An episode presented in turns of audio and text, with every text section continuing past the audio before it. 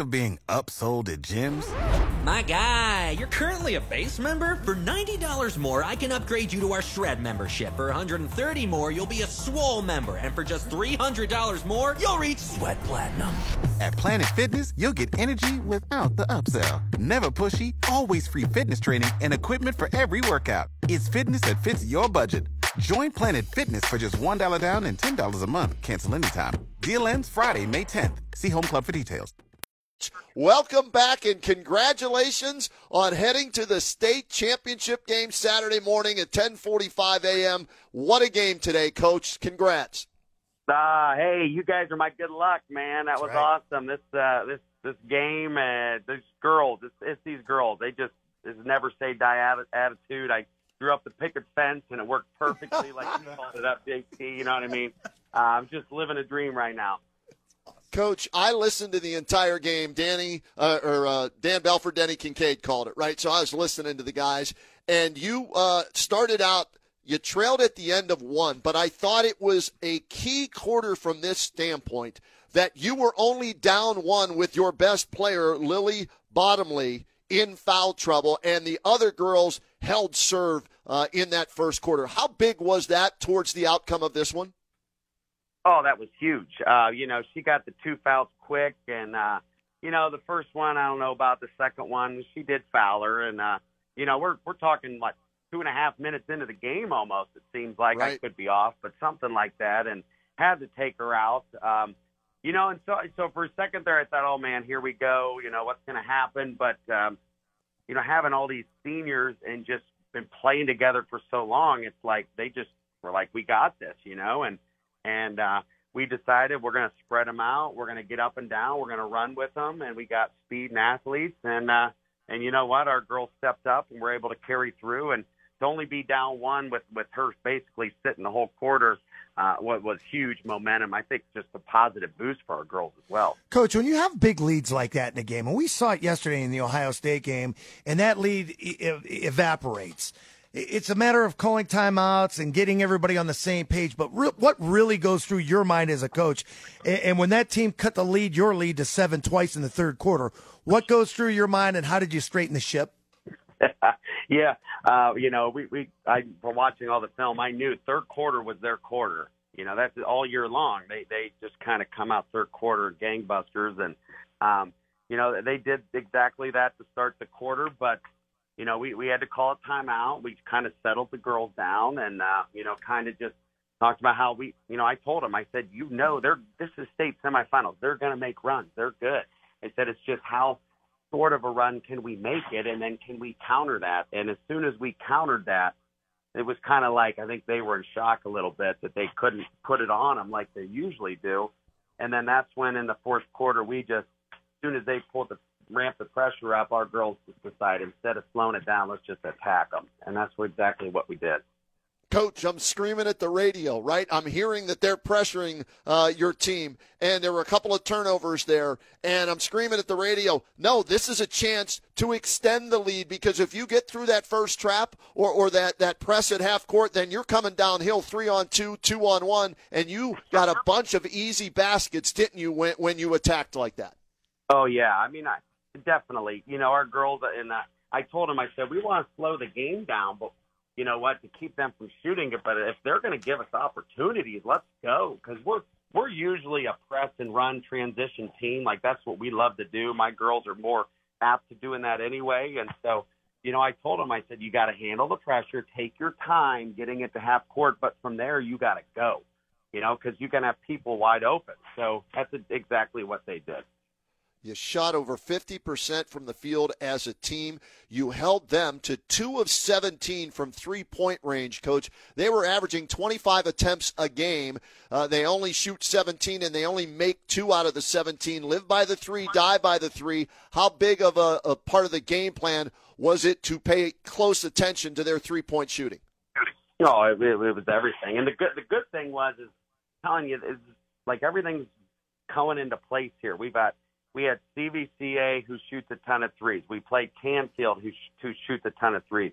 So now we go to Fairland. I told the girls, I said we got to DM the same way. Now Fairland, I think a little better than those two teams in respect to how they can shoot and how many shooters they have. But at least we were we were prepped in that area over and over and game tested in that area over and over again. And and the last thing was, and our girls told me, they go, Coach, they haven't seen a defense like ours. And anybody they played, good teams or not, they haven't seen a defense like ours. And they said, we're going to shut them down. So that was basically the girls, you know?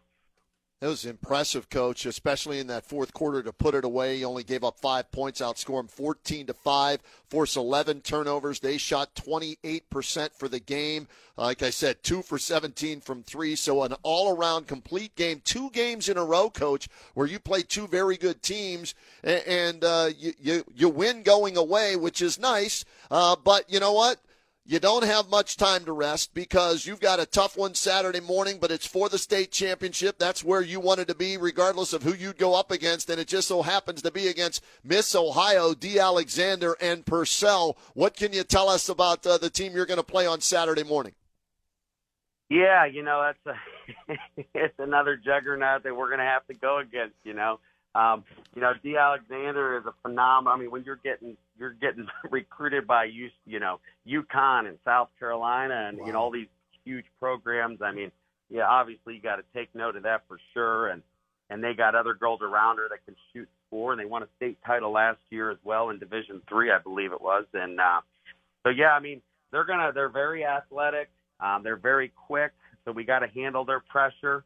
Uh, they do a lot of uh, you know like trapping in the half court and three quarter court. Um, and then another is we're, we're going to have to come up with another magical game plan to kind of shut down D, which is going to be really tough, you know, plus guard their shooters. So, you know, we got, we're going to game plan here tonight, have a, a walkthrough practice tomorrow at Butler High School, and, um, you know, hopefully get our legs back. You know, we, we're not real deep, so we got to definitely find a way to get the ice bath here tonight and, and get those legs lifted and rested for, uh, for a big test on Saturday. But hey, for state finals, you know, I'll play anybody. You know, have that chance is amazing. So.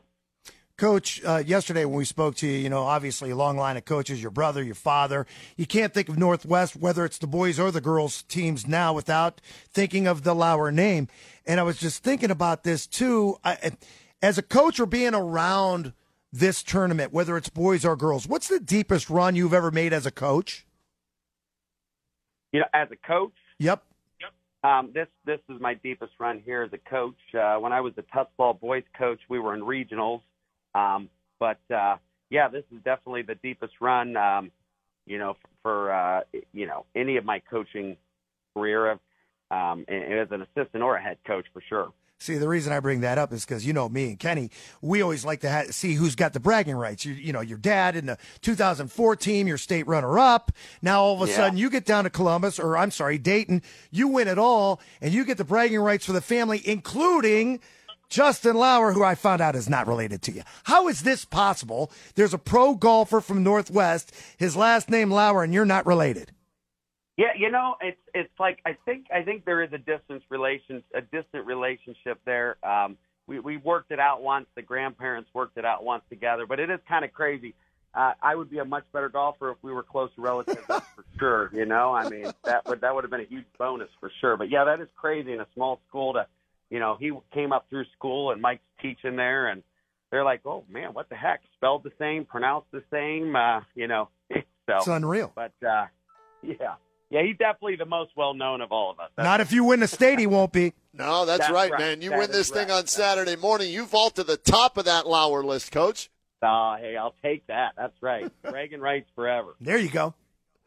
I was talking with your athletic director, Jason Hathaway, a little bit ago. He and John DeMarco are cruising somewhere. I don't know if they're coming back or going to the uh, the bar or the hotel, wherever it is, right? And, and uh, I was asking him about the turnout. Uh, how much fun was it that I heard Northwest, Northwest on the radio, the chant going up with the kids and, and the parents and everything. How cool was that playing in Dayton in the Division Two state semifinals to have a, the crowd support like that and probably even bigger on Saturday? Oh yeah, it was awesome. I mean, you know, the other team had a lot of people there, but our our team, our fans definitely, uh, you know, were just overwhelming. Um, the student support has been phenomenal, and the community support. I mean, just to have them down there. Actually, I told the girls we got in the huddle before the game, and I just said, "Look around. You know, we're going to start playing." I said, "It's the same size court. You know, pulled the old Hoosier nice. thing, ten feet high, whatever else, fifteen foot." And I said, "But turn around."